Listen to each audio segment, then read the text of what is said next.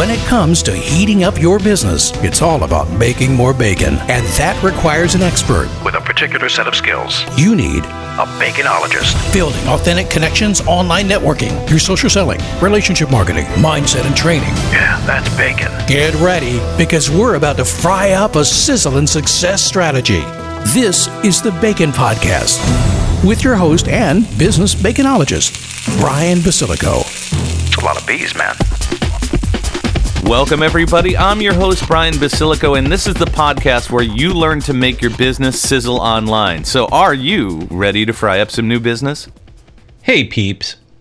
I made a mistake last week. I grabbed a soda out of a cooler, and it was a Diet Pepsi. Now, I'm living in Pepsi country because it was founded in nearby New Bern, North Carolina. I gave up diet drinks a while ago because I didn't like the taste of artificial sweeteners. Artificial is not necessarily as good as the original, especially with sweeteners or intelligence. That's not to say that artificial can't have some benefits, but it does have some limits. I'm currently listening to an audiobook, Marketing 5.0 by Philip Kotler. It's part of a series I've been following 3.0, 4.0. 5.0 explores marketing in the post pandemic world. 4.0 was the explosion of virtual technologies caused by remote work, social distancing, and more. Kotler believes our new digital world has evolved with traditional marketing techniques taking giant leaps in technology and adaptation. In Marketing 5.0, he says that our new marketing paradigm includes human mimicking technologies like artificial intelligence, augmented reality, natural language processing, robotics, sensors, virtual reality, and blockchain. It also has evolved IoT, the Internet of Things. The book includes chapters on prosperity polarization, the digital divide, and generational marketing. This solidified my belief that Marketing 5.0 and the IoT, Internet of Things, are just a mix of new tools, technology, and techniques to reach a complex IOP, Internet of People. I think it's time for a reality check. The world imagined by the author is one of converging technologies, strategies, and innovations. This may lead to Marketing 5.0 being implemented by large organizations, but many small to mid sized companies may lack the time and resources to fully integrate. That means those companies can dabble, experiment, and piecemeal parts, but we're a ways away from affordable and truly integrated systems and solutions. I find artificial intelligence very exciting and scary at the same time.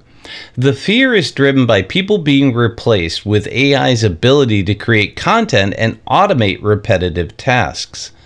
I have to agree that it's good at writing headlines, but it generally lacks the experience and empathy to outperform human created content.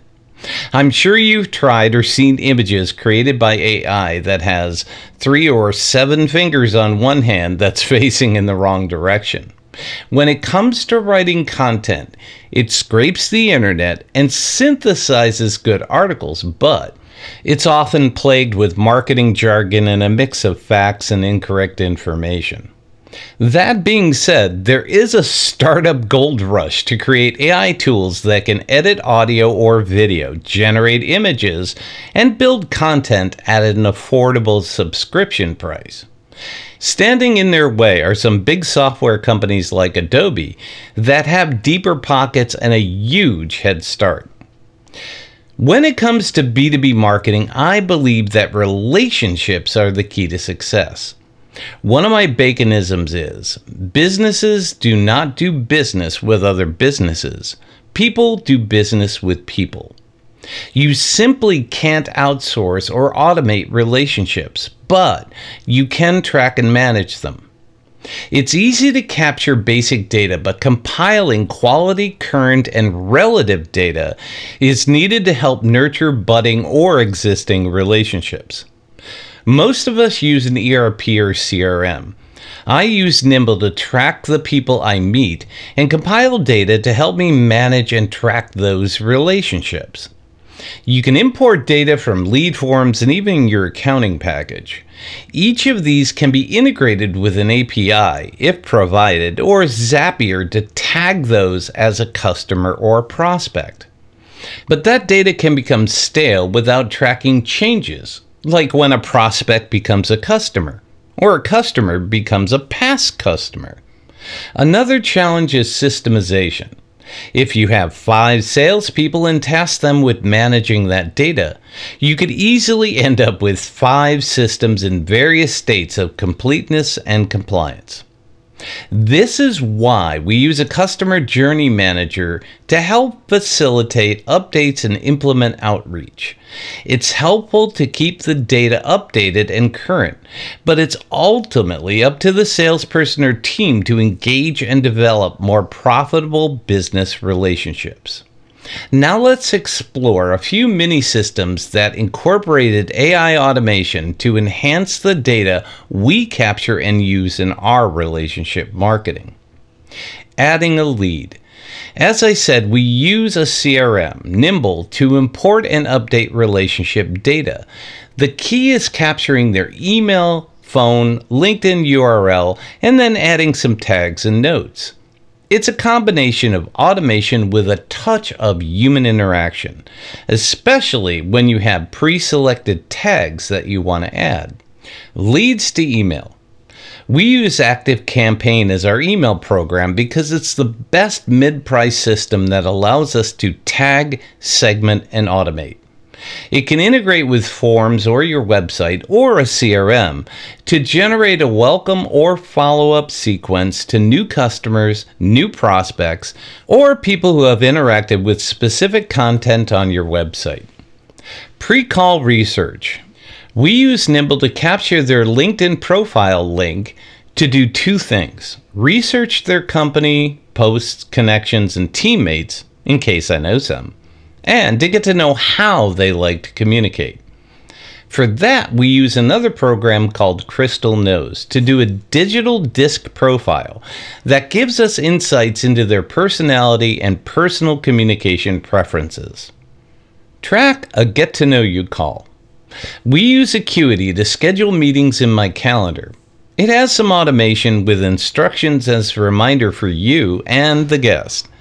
If you use Zoom, Google Meet, or MS Teams, there's an AI tool called Fathom, which records your meeting and provides a call transcription. It's free, but it has some flaws.